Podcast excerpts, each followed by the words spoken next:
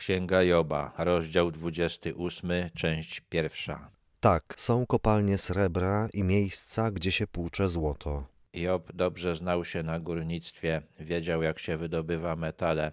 Wiedział, że złoto nie zawsze jest w skałach, że są takie warstwy złotonośnych piasków i można przepłukiwać te piaski i znajdować złoto. Jest to ciężka praca, ale jednak znacznie prościej jest to robić niż wydobywać srebro, bo srebro zawsze jest w skałach. Trzeba wydobyć te skały, rozkruszyć je i dopiero wtedy sortować srebro od kamienia. Żelazo wydobywa się z ziemi, a miedź wytapia się z rudy. Wiedział też, że w ziemi są rudy żelaza. Te słowa, które tutaj są przetłumaczone jako a miedź wydobywa się z rudy, można lepiej przetłumaczyć kamienie na miedź przetapiają. Job wiedział, że przy wytapianiu miedzi jest taki problem, że zawartość tych związków miedzi w skałach jest stosunkowo niewielka, że jest bardzo dużo skały, a mało metalu. Dlatego wspomina o tych skałach przy miedzi, a nie przy żelazie. Widać, że też znał się na wytapianiu żelaza i miedzi. Położono kres ciemności. Bada się rudę aż do najdalszych zakątków w ciemności i mroku.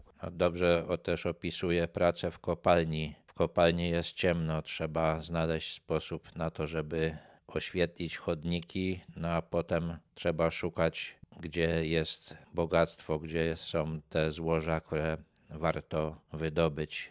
Kopią szyb w dolinie, z dala od osiedli, zapomniani przez przechodniów, bez oparcia dla nóg wiszą, kołyszą się.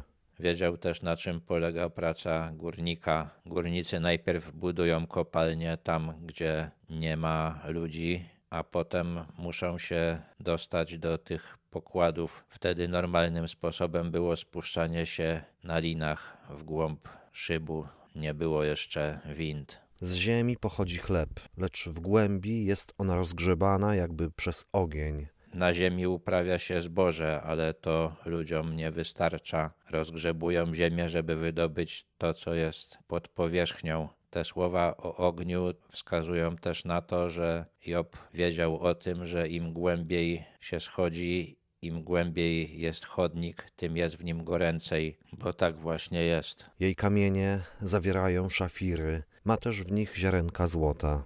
Ludzie się tak wysilają, żeby dostać się w głąb ziemi, bo tam są bogactwa, są kamienie szlachetne, jest złoto. Ścieżki do niej nie zna sęp i nie wypatrzyło jej oko sokoła. Nie kroczą po niej dzikie zwierzęta, nie stąpa po niej lew. Tylko człowiek zajmuje się górnictwem, żadne dzikie zwierzę nie wchodzi w głąb ziemi.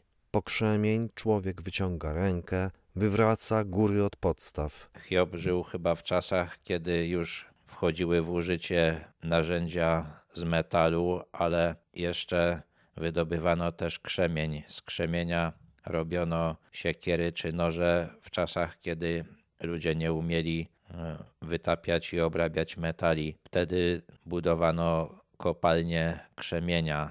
Job jeszcze takie kopalnie widział i wiedział, ile wysiłku wymaga stworzenie takiej kopalni i wydobywanie krzemienia. W skałach wykuwa sztolnie, a jego oko dostrzega wszystko, co cenne. Tutaj jeszcze Job opisuje pracę górnika. Żeby wydobyć bogactwo, musi wykuć sztolnie, no a potem bardzo dokładnie przeszukać wyrobisko, żeby znaleźć to, co jest cenne, to, co warte jest jego wysiłku. Nakłada pęta na rzeki, aby nie przeciekały. Wywodzi na światło to, co skryte. Job też wiedział, że wielkim problemem w kopalniach jest woda, która wydobywa się i zalewa chodniki. Wiedział, że górnicy znają sposoby, jak ochronić się przed wodą, no i wydobywają z kopalni to, co jest w nich ukryte. Lecz gdzie można znaleźć mądrość? A gdzie jest siedziba rozumu? Po tym opisie pracy górnika Job porusza problem zdobycia mądrości. Uważa, że zdobywanie mądrości jest podobne do wydobywania bogactw z ziemi. Też trzeba się wkopać głęboko, też trzeba się bardzo wysilić, trzeba znosić różne przeciwności, różne niewygody, ryzykować, ale zdobycie mądrości jest większą wartością niż zdobycie złota czy drogich kamieni. Człowiek nie zna drogi do niej, nie można jej znaleźć w krainie żyjących. Otchłań mówi: Nie ma jej we mnie, a morze powiada: U mnie też nie. Największym problemem w górnictwie jest to, żeby wiedzieć, gdzie kopać, gdzie warto stworzyć kopalnię. I Job zastanawia się nad tym, gdzie jest źródło mądrości, i dochodzi do wniosku, że nie ma go na tym świecie, który jest dostępny naszymi zmysłami. Trzeba jej szukać gdzie indziej.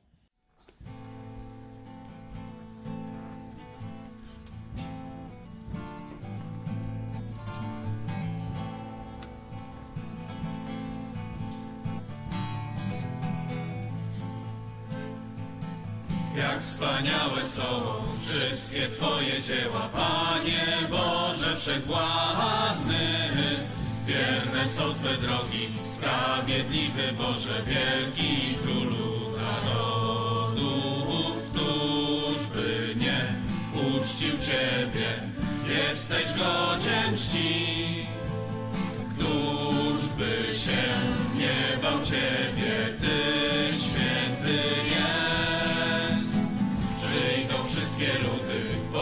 Ci oddadzą, gdy ujawnią się Twe wyroki. Alleluja, Alleluja, Alleluja, Amen. Laj, laj, laj, laj, laj, laj, laj, laj, laj, laj, laj, laj, laj, laj, laj. Laj, laj, laj,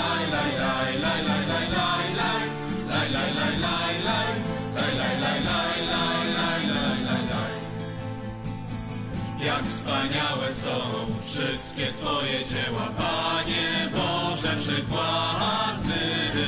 Wierne są Twe drogi, sprawiedliwy Boże, wielki Królu narodów. Któż by nie uczcił Ciebie, jesteś godzien czci. Któż by się nie bał Ciebie,